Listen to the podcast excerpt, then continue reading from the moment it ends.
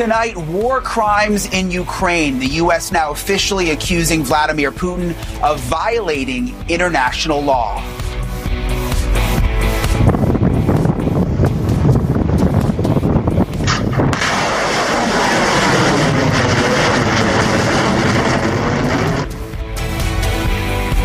But what does that really mean? President Biden is in Europe tonight. Will U.S. troops be headed there next?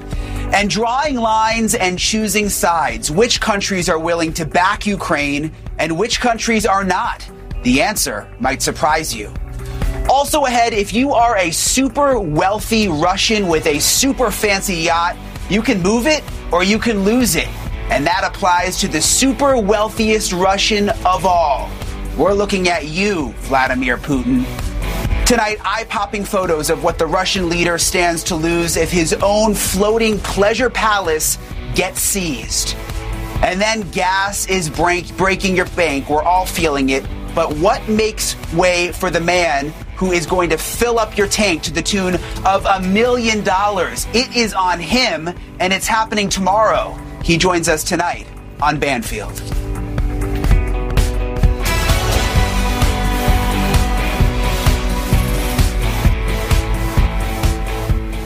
Welcome to Banfield. I'm Brian Entin in for Ashley tonight. The stakes could not be higher for President Biden and the U.S. tonight. The president is in Europe now to meet with his fellow NATO leaders about the rapidly deteriorating situation in Ukraine.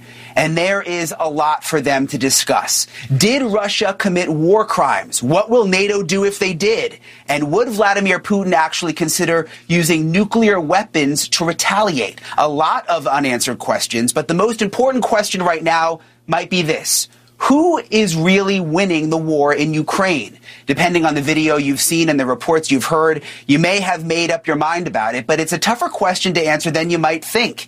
On one side, there were 1,200 missiles launched by the Russians just today alone. We've seen the horrible devastation across the country, particularly in the city of Mariupol, which has been turned into an ash field by Russian forces. The pictures are unbelievable. Tonight, there are more than 100,000 people trapped there, many of them hiding underground with no food, no water, and no electricity. There's also no way for them to communicate with anyone outside the city.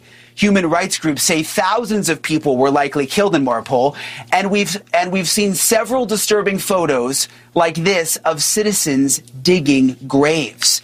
Outside the cities, Russian troops have allegedly been planting landmines as they prepare for an extended stay in the country.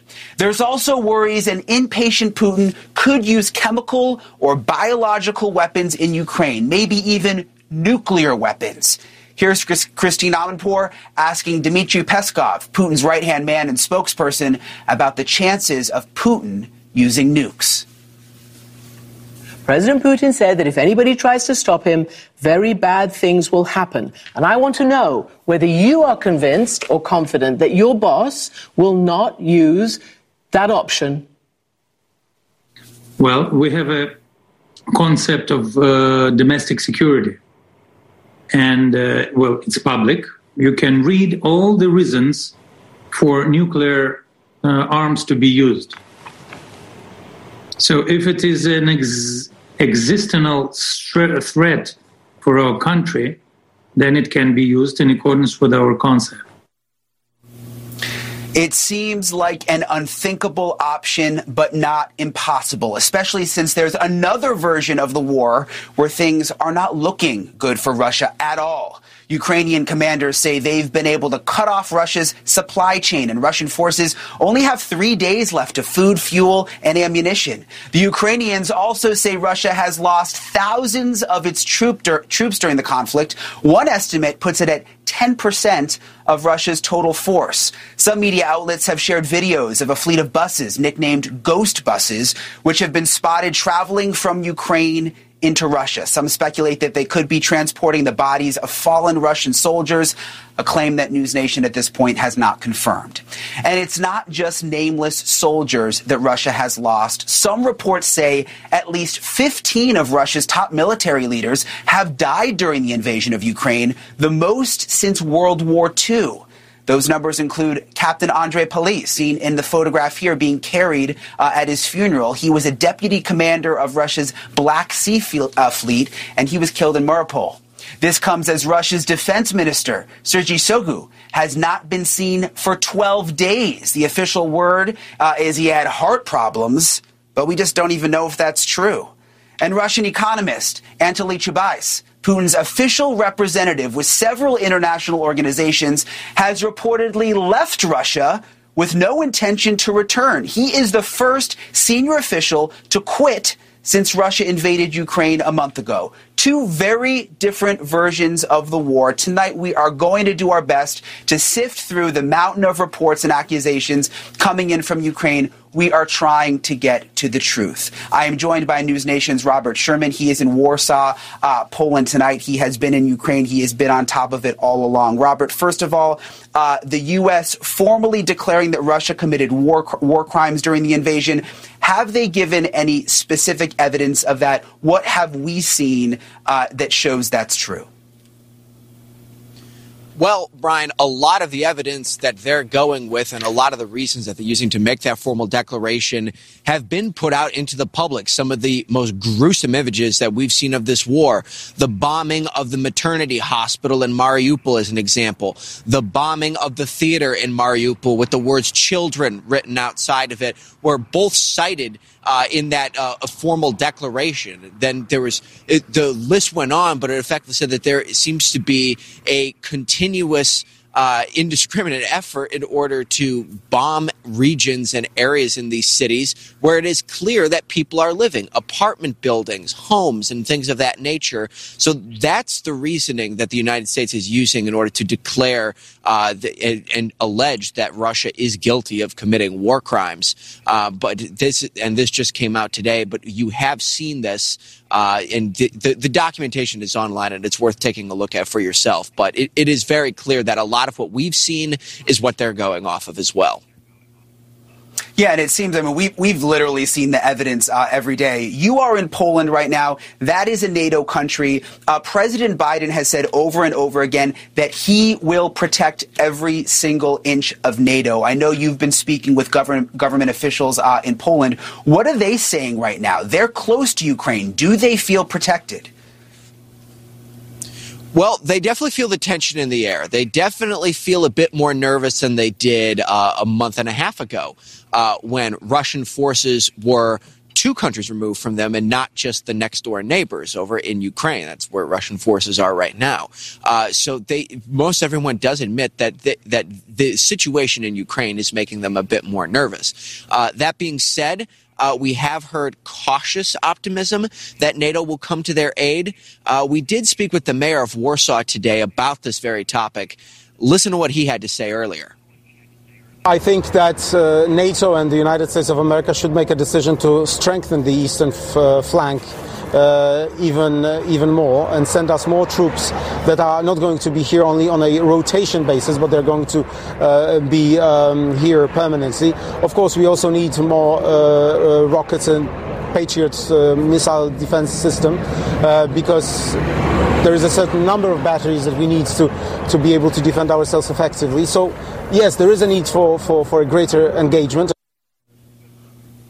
So, as we have been reporting, there are U.S. and NATO troops on the ground here in Poland, and we've seen uh, the anti-air uh, defense missile systems. We've seen the Blackhawks. We've seen the Humvees with our own eyes. They've been out in the open, uh, but local officials calling for more of that uh, so that they feel a bit more safe here. So that's the reality of the situation: is that people are worried.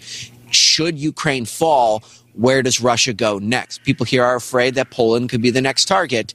Uh, so people are hoping uh, that NATO really comes to their aid, and they, they think that they will. Uh, but that's what they're really looking for the president to say when he comes here is, is that he intends to truly defend every inch uh, of NATO territory, and not just the United States, but all NATO partners collectively. Yeah, it makes sense that they would, would be worried, and obviously they're going to be hanging on uh, every word uh, of President Biden's speech uh, while while he is in Europe. One thing that I find myself thinking about every day, and something I asked you last time I spoke to you, um, is there really seems to be a disconnect sometimes. We see the images of Russia coming in and, and what appears to be just leveling uh, cities uh, in Ukraine, but then we hear from the Ukrainians that they're holding on to all of the major cities. Do we have a good sense right now, Robert, who is actually winning? Winning the war? Well, it's very hard to say, Brian, because you also have to look at, first of all, you know, what taking out of the equation the number of casualties or things of that nature. You also have to remember that Russia is coming into this fight with a much larger military than the Ukrainians have. Uh, so the proportions get skewed in that case. That being said, it, it is amazing. Uh, the Ukrainians claim a certain number of Russian soldiers killed, and the Russians come back and say that they've only lost a tenth of that. Uh, there is a fog of war here in which that it is very hard to know both of these sides exactly how many losses they're taking or how many casualties they've inflicted. But it is also to their benefit to not be as forthright uh, as we would all like them to be when it comes to those numbers. It's in the Ukrainians' best interest in order to say that they have killed off more Russian soldiers than they actually have have uh, in order to bolster morale of their troops and their people and to keep the fight going and to keep hope alive. That doesn't necessarily mean that they have done that, but it is in their interest to do that. And conversely, it is in Russia's best interest in order to diminish the number of losses that they've taken so that the war remains uh, feasible and somewhat popular back in Moscow and Russia itself. Uh, again, it doesn't necessarily mean that they're doing it, but it is quite possible. What we do know is, is that the numbers that both sides are claiming are so far apart from one another that at least somebody is not being entirely truthful with their numbers. Uh, so it, it is very hard to say, uh, but it, it, it is a the fog of war, and it is also the war of information that both sides are trying to win. Yeah, it's certainly interesting following it every day closely, and then even you being over there, how difficult it is uh, to keep track uh, of who, who is actually winning at this point. Robert Sherman, thank you so much. Uh, please stay safe over there. Okay, moving on. We just got a video message in uh, just a little while ago from Ukrainian President uh, Volodymyr Zelensky. During part of the message, he speaks in English and he actually addresses the members of NATO. Uh, listen to this new message.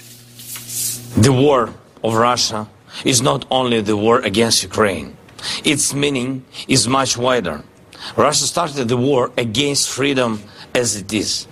This is only the beginning for Russia on the Ukrainian land. Russia is trying to defeat the freedom of all people in Europe, of all the people in the world. It tries to show that only crude and cruel force matters. It tries to show that people do not matter as well as everything else that make us people. That's the reason we all must stop Russia. The world must stop the war. I thank everyone who acts in support of Ukraine, in support of freedom, but the war continues. That message comes as President Biden and his team have arrived in Europe. You see him there for talks with other NATO countries. There are reports that we could see more sanctions against Russian interests and possibly even U.S. troops heading to the Ukraine border. News Nation's Kellie Meyer is in Washington. She has been talking to her sources all day. Uh, Kelly, the timing of this is certainly interesting. President Biden now in Europe. Uh, what, what, can we expect from, from his visit? Is this really just a photo op, uh, or are we expecting something more to happen? Well, and just to say on that video you just played, it makes me think of the message he just delivered here on Capitol Hill just a week ago today.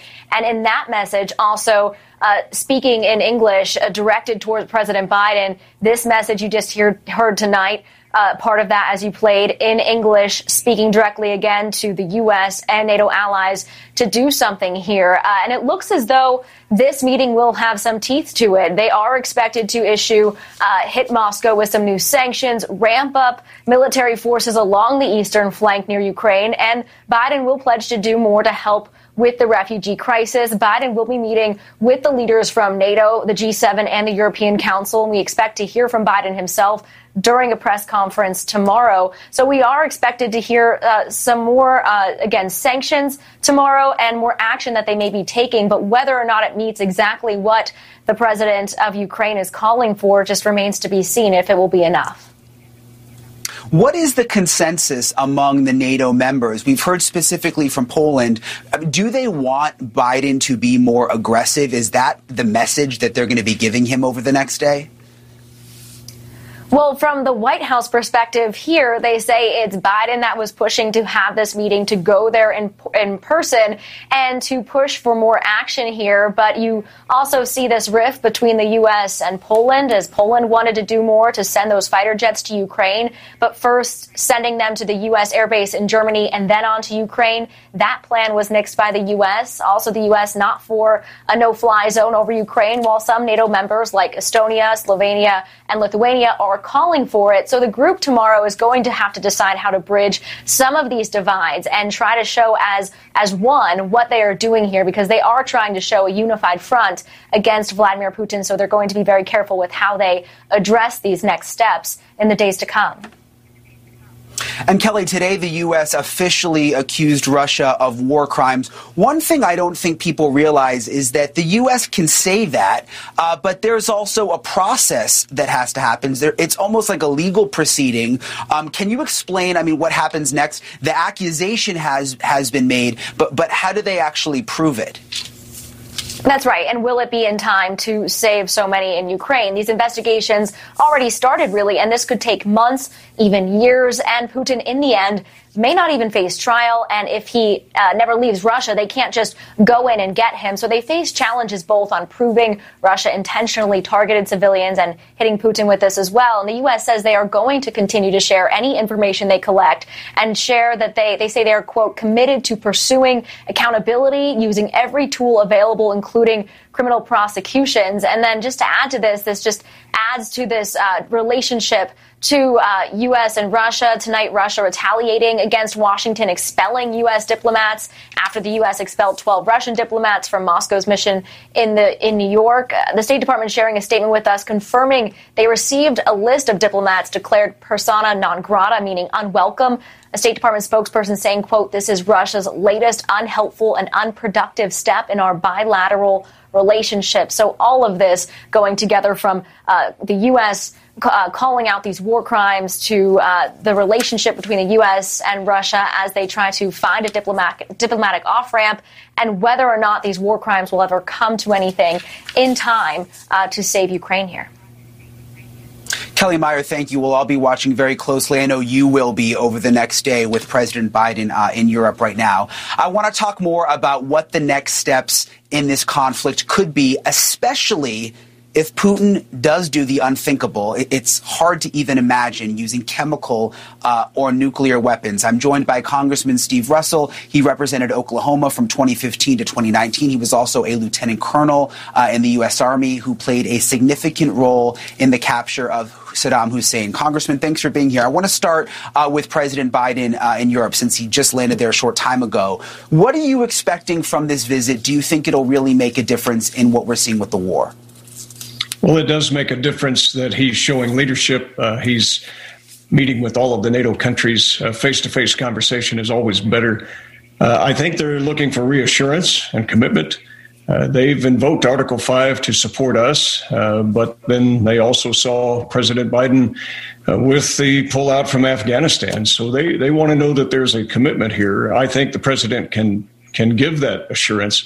Uh, he is leading. Uh, he is uh, rallying many of the NATO uh, countries. So I think they're going to be looking for reassurance and also commitment on our part. One thing that I struggle with, Congressman, and I think a lot of Americans do with all the information that we get, the videos, we're inundated with videos every day uh, from the war, especially on social media, is who's actually winning. I mean, do you have a feel for it uh, based on what you're seeing? Yeah, uh, when you're digging trenches, that's not a good offensive strategy. Um, I would say Ukraine has already exceeded uh, way beyond anything that Russia imagined. Uh, the, other than Kherson, uh, the only city that has fallen, uh, they have not taken any of their objectives. Uh, they should have taken all of these objectives even weeks ago in their mind and in their planning. Uh, they had imagined that they would be uh, in the full eastern half of Ukraine in control to the Dnieper River. Uh, they've not uh, achieved really any of that. Uh, the Air Force is still intact in Ukraine. The air defense systems are absolutely knocking down scores of helicopters and jets. Thousands of armored vehicles have been destroyed, literally 2,500 tanks. those are the figures that are being presented. And given the weapon systems that they're employing, they're quite believable. It, yeah, it sounds like like you believe the Ukrainians are winning, and based on what's been happening on the ground, it certainly appears that way. But I think one thing that's really scary is to think about if the Russians up their game, specifically when it comes to nukes and, and chemical warfare. If they could keep losing on the ground, uh, do you think it could come to that? Well, we've seen uh, kind of what they're doing with the level the city strategies. Uh, we've seen that uh, obviously in Grozny. We've seen it in Aleppo. Uh, we shouldn't be shocked, uh, although it does anger us, uh, but it has been the way that they've operated. but we've not seen widespread chemical music, munitions employed in Syria. I, I don't think that they will be employed. That needs to be something that is a red line discussion at the NATO conference. Uh, I think that uh, we also see that the nuclear posture, no nation that possesses nukes is ever going to convey anything but ambiguity and uh, uncertainty in how they would employ them. That that's the norm. You mentioned red line. Do you? Uh, what do you think the red line is with the U.S.? I mean, what line does Russia have to cross for the U.S. to say, you know what, that's it, uh, we're going in? I think that we, uh, given the technological advances uh, that we're seeing now, uh, 22 years into this century, uh, no major powers have come to blows. Uh, we, we, are seeing that. We shouldn't be shocked uh, that it's happening. We should be shocked it's taken this long. But now we have digital capabilities. we have cyber attack possibilities where infrastructure can be degraded, where public works can be shut off, where safety mechanisms can you, you could see literally uh, hundreds or even thousands of people placed at risk and die if these cyber attacks are done. And I think that that's got to be a red line. Where Europe and uh, the so United you, States, they say cyber attack on our countries, uh, that's an act of war. Uh, that needs to be some strong so, language to protect our citizens. So even putting nukes and chemical warfare aside, you're saying even cyber attacks you, you think should be enough, could be enough for us to get more involved? I think it has to. Uh, just imagine this scenario that if if we are uh, have ambiguity and we don't uh, say you know what we would do or not, and then they take uh, out uh, our grids, our public works, uh, reroute trains, aircraft, you know, with our navigation systems, with the FAA or whatever it might be, we're talking there could be great risk of life. And so we have to understand how digitally intertwined we are uh, and how vulnerable that those things could be. President Biden uh, sent out some pre announcements on it. So obviously they're acting on intelligence that they're seeing on that, and they're trying to warn companies and they're trying to warn Americans uh, about that to try to be more secure. And we certainly need to do that. And I think that that has to be given serious discussion uh, in the NATO conference. No one right now, Congressman, obviously knows exactly what is going on in, in Putin's head. I know you've dealt with people somewhat like him. Some people are saying he, he may feel like he's backed into a corner right now.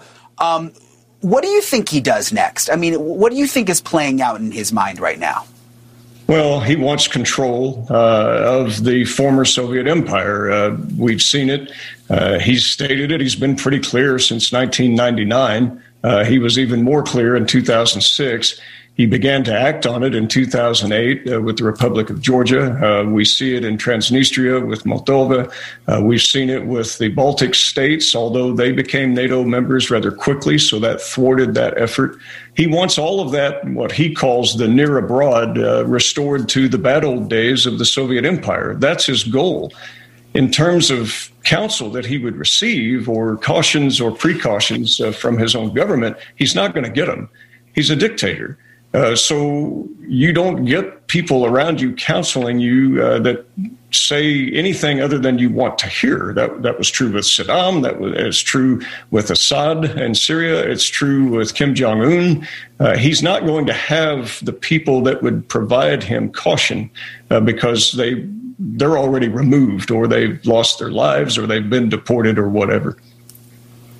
Yeah, we all know what happens uh, if someone does speak up to a guy like Poon. It doesn't end well for people, so there's there's no surprise that people are staying quiet. Congressman Steve Russell, uh, thank you so much for, for providing such great insight tonight. my pleasure.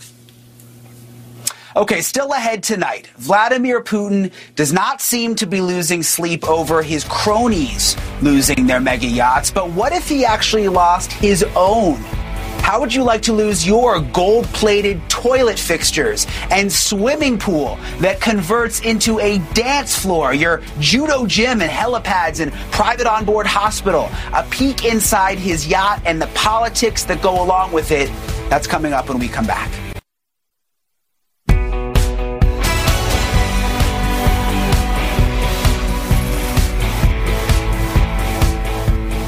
Welcome back. At this point, it would be quicker for me to list the Russian billionaires' mega yachts that have not been seized by the West. Here's one the Scheherazade. It's been docked in Italy all winter under an incredible degree of uh, secrecy and security. You can't exactly hide something that's 460 feet long, but the crew has been doing their best. And speaking of the crew, evidence has come to light that many, if not all, are Russian and not only Russian, but members of Russian intelligence. In some cases, the same Russian intelligence members known to be guards and personal staff. Wait for it. I bet you can guess for Vladimir Putin. And apparently they can slip away a lot easier than a 460 foot yacht that is undergoing repairs. The Daily Mail reports the entire Russian crew of the super secret mystery yacht disappeared within the past week and was replaced mysteriously by a British crew. This while Italian authorities press their investigation into the Scheherazade's ownership. And before you ask, it's true, Vladimir Putin himself is on the EU and American sanctioned lists. You might also wonder what kind of yacht Vladimir Putin would build for himself. And the answer is, as you guessed it, extreme. The Scheherazade is thought to be worth almost a billion dollars, with toilet paper holders made of gold and a dance floor that converts to a swimming pool. There's also a hospital, two helipads big enough for military hospitals. Uh, I'm sorry, military helicopters, and an air defense system that is capable of shooting down drones. And by the way, if this really is Vladimir Putin's floating palace, it's not his only one. An older, somewhat less extreme yacht called the Graceful is safely back in Russia, having sailed out of port in Germany just two weeks before the Ukraine invasion. Coincidence? After a, ba- a, break, would Putin give up anything to a Western power without a fight? Why did the U.S. choose not to sanction a Putin crony whose own yachts were right in our own backyard? We've got a panel of experts. It's coming up right after this.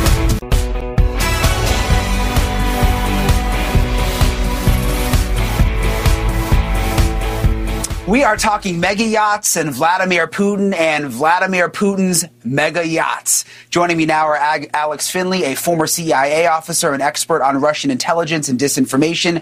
And Alex Jimenez is known as the Yacht Guy. His Instagram and Facebook pages give daily updates on the world's finest yachts. Okay, I want to start with you, um, Alex Jimenez. If you don't mind, I might call you the Yacht Guy. That's how I know you uh, on Instagram. We were talking about the uh, Scheherazade, this yacht uh, that that is known to be Putin's. No one's proven it yet. What do you think? Do you think this really uh, belongs to Putin? Well, it's funny you should ask. Um, since I've mentioned it, a bunch of sources of mine have reached out to me and said, "Hey, man, it's definitely not Putin's yacht." Um, people I'm close to um, said that it isn't. Um, the media might say it is, but according to people that I know and I'm close to, it is not. But but you know, Alex, um, they've uh, they've got missile systems that, that, that you know can shoot down drones, and they've got uh, helipads um, like for, for military aircraft to be able to land. Uh, I mean, w- do normal people ha- have a boat like that? Have a yacht like that? Well, a lot of that stuff is speculation, right? You, you, you, they build up these old sci-fi, you know, spy novel yachts. And, and don't get me wrong, a lot of these yachts are very secure. They have a lot of these securities in place, right, to uh, help take down drones or, or, whatever it is. But um, for the most part, you got to remember they're going into sovereign nations. So there's a lot of things they're not allowed to have. So missile defense systems might be one of those things that a sovereign nation might not allow these yachts to go carry. And you remember, they, they travel the world. So imagine Scheherazade or even any big major yacht coming to the Bahamas with um, missile defense systems on them might uh, set up a few people off, set off some red flags. Very interesting. Alex Finley, I want to bring you into the conversation and I want to put up a picture because this just sort of blew my mind today. This is a picture from 2010 uh, of Vladimir Putin with his then wife on a very modest looking couch in a very modest looking living room. You see it right there with even a big non flat screen TV. I mean, this is obviously the sort of image, um, Alex Finley, that Putin is trying to portray. But then we hear about these yachts and even if this one we were just talking about isn't his, we know he's had other yachts in the past, and he was just wearing this fifteen thousand dollar jacket uh, when when he was talking to the country a couple of days ago. I mean, do the Russians really buy that that that's his living room uh, and that he's really just this modest guy making seventy thousand dollars a year? Well, I think you need to keep in mind that yes, he, he controls the narrative and all of the information systems within Russia. So much of what he does is actually for his domestic audience. It's done in a way to maintain his power, maintain his leverage over the people, and to and to set the narrative. So he has gone out of his way with his state-controlled media to create that image of himself and uh, we have to keep in mind not all of this information that we get gets back inside of Russia. Yeah, that's a good point because we see a lot, but obviously uh, many Russians are just seeing pictures like that where he's sitting on, on that couch in that modest looking house. Uh, Alex Finley, if they actually did seize Putin's yachts, um, and, and, he apparently loves, the, loves these things and loves luxury items, do you think that could really make a difference in the war? I don't think seizing any one yacht or even two yachts will make a difference, but I do think that it's part of a much bigger strategy, uh, which I think is what uh, officials here in the West are, are aiming for. The idea behind sanctions, I think, is twofold. One is to put some pressure on people who are close to Putin, who can get near him, people who have his ear and can get into the same room with him, and to get them to put some pressure on Putin or to get them to organize in some way to uh, remove Putin from office. The other side of the sanctions we have to remember is that these people and these assets are Putin's wallet. This is where he holds his money. This is how he launders his money. This is how he gets the money out of Russia. And so part of the strategy is to put pressure on all of those different points, going after these assets, not just the yachts, but also real estate and planes and bank accounts, is one part of that strategy of putting that pressure. Alex Jimenez, one thing that I've wondered about uh, over the last couple of weeks with so many people talking about these Russian yachts is the crew. Uh, and I've heard a lot of the crew, uh, some of them are even American on some of these boats. And there were just some reports today on one of the boats uh, that they weren't even allowed to gas up, they weren't allowed to get fuel, they didn't have supplies, and that some of the crew members were even having to fish off of the yacht for food. Uh, what are you hearing about the status of, of the crew on these boats right now? Well, these these really big yachts are set up to go out for months at a time, and um, and they and, and the fuel and and food that can support them for, like I said, for months at a time. Now, if they're out there fishing, it's probably for sport to keep them from being bored.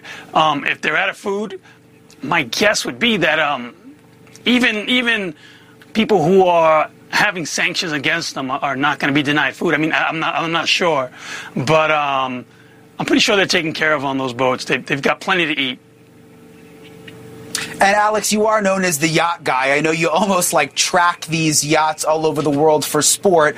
Um, we reported last week that the tracking systems on, on a couple of the yachts were actually turned off to try to avoid uh, possibly being, you know, sanctioned and that sort of thing. Are you seeing more of that? Is it harder to track?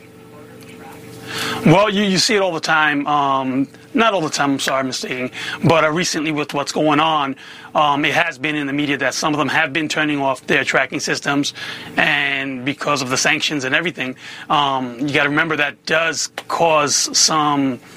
Uh, safety issues, right? If you're moving along and then there's other yachts that are paying attention to ships in the area, they're looking at that and using that as a safety precaution to make sure they don't run into anything at night during the day. So turning them off could be a big safety hazard. Um, whether they're doing it or not on purpose, who knows? Maybe they're dropping off. But my guess is they're probably turning them off to uh, avoid being tracked. And Alex Finley, it's interesting. There is sort of this obsession um, with these oligarchs' yachts. People are tracking them. People are looking at photos of them. Uh, the yachts that have been seized, some of these rich men uh, are close with Putin. Um, do you think they could get in his ear and actually have an impact? Or at this point, is he just sort of doubling down uh, and not listening to anyone, in your opinion? Well, we're hearing mixed reports out of Russia on that. Um, we hope that they can. That's again, as I stated earlier, that's part of the strategy I think behind the sanctions. Putin has become increasingly isolated, uh, particularly with COVID. He's seen very few people in person over the past number of years. Um, even now, when he called a number of his uh, uh, oligarchs back to discuss the invasion, uh, my understanding is that was not done in person. It was done through a, a video conference. So he is increasingly isolated. But again, the idea is that these are people who have his ear and who hopefully can get some kind of information to him and and uh, make it clear to him that there there need to be some other options. Well, I guess we'll, we'll wait and see. We'll have to see if it works. We all hope it works. Alex Finley and Alex Jimenez, the yacht guy, uh, thank you so much to both of you for joining us tonight. Thank you. Thank you for having me. Okay, coming up next $4.23 a gallon. That's the national average for gas today, which means that if your car holds 15 gallons, it's costing you over 60 bucks to fill up. Oof, ouch. But one man has a million dollar idea as to how to ease the burden. Basically, he is giving away a million dollars in gas. The angel at the pump joins us next. It took a global pandemic for Uncle Sam to cough up stimulus checks to help ease the burden on American families. Now there's talk on Capitol Hill of payments from the federal government to American families to help ease the pain at the pump. Yes, gas prices have soared so high that three congresspersons, Representatives Mike Thompson of California, John Larson of Connecticut, and Lauren Underwood of Illinois have proposed the Gas Rebate Act, which would send as much as 300 bucks a month to families with at least two children as long as the national average for gas remains above $4 a gallon. But now we have to wait for the bill to be introduced, go to committee, debated, voted on, referred to the Senate. You know, it goes on and on, uh, and it'll take a lot of time. But in the meantime, Chicago entrepreneur Willie Wilson is taking charge. Tomorrow morning, thousands of cars around Chicago will get in line for $50 worth of gas, and Willie is picking up the bill for, for all of them until he spends a million bucks. So move over, Hans and Franz. Entrepreneur Willie Wilson is here to pump you up. And Willie joins us now. I mean, I was following this so closely um, last week when you gave away two hundred thousand dollars in gas. Now you're you're taking it to a million dollars. Willie, you, do realize um, that you're a million dollars richer now than you'll be this time tomorrow night, right? Well, I, I think so. yeah. I think I believe so. I believe so. Tomorrow night I'll be less than one million. You know. I, I, listen, I admire what you're doing because people are, are feeling it right now. Uh, people are having a rough time. Uh, and I saw the lines last week when you did the 200,000. How did you get mm-hmm. this idea? Well, said people asking me for money to get to work or to take the kid to a daycare center. Uh, I didn't pay much attention to it at that particular time, but one day I went to the service station. It took me about 50 to 60 or 75 dollars to fill up my tank. And it went two or three days later, it took about $150 to fill up my tank. And that was a shocker to me. Then I thought about the people that had been asking me to give them some dollars. So I said, well, you know what? I need to do something versus just talk and about high gas prices. And so we always been helping. So we just came up in a couple of days we had did it. Less than two days we uh, did the uh, two hundred thousand dollars, and then tomorrow we're doing, of course, the uh, one million dollars. I felt a little bad about it because two hundred thousand dollars when I got there, I said it just was not enough because some people didn't get a chance to get gas, and I had a you know some money laying around that I didn't have to invest. And so I said, it'd be better to invest this into the people themselves to help them get to work and, and kind of like save some of their livelihood. And so, so that's, that's how that and whole thing you, came about you say the money is laying around. I want to point out, and this is what I love about you, Willie, that you are self-made. You, people don't, who don't know your story, you were literally flipping burgers at McDonald's, worked your way up to become a manager, bought a couple of franchises, and now you're a very rich man. I'm curious. I mean, do you actually go around to all of these gas stations and give them the money up front? How does it actually work behind the scenes? Well, no. What we do, we call in all the gas station owners, and we write a check out to them and we give it to them that way. Like tomorrow, when everything is over with tomorrow around about 10 30, 11 o'clock, uh, we have all the people participated, actually 48 now. So they'll come and then we'll give them check tomorrow around about 10 11 o'clock. Um, and that's what we'll do. And they'll give us a receipt to show that they pumped that amount of uh, gasoline. And I know, Willie, no good deed goes unpunished, and there were some people frustrated last week. I mean, there is a bit of gridlock in the city when you do this, and that was just 200,000. Um, I mean, surely you're, I mean, there's going to be a lot of traffic tomorrow. There's going to be some frustrated people over all this. Well, I, look, we're working with the Chicago Police Department, Cook County Pol- uh, Police as well. Uh, here, here's how I look at this whole thing. When people go to a football game, the trap is there. Nobody says anything. People go to Grant Park in Chicago, hundreds of thousands of people. They're drinking and on all kind of stuff. Nobody says nothing. Hold on, trap it. A Bulls game, basketball game. Nobody says nothing. This is something that we're doing here to help people, you know, to get to work and save their livelihood. So those people who complain, uh, I don't, I can't yet figure that out. Why would you complain? Yeah, yeah, I'm, I'm helping. And listen, Chicago Willie, is, is, I hear is, you. my home. You know, so I'm. And I think you're the man, Willie. Listen, I think you're the man. I'll be watching closely tomorrow uh, when all this goes down. Thank you so much for joining us tonight, Willie. Thank, thank you.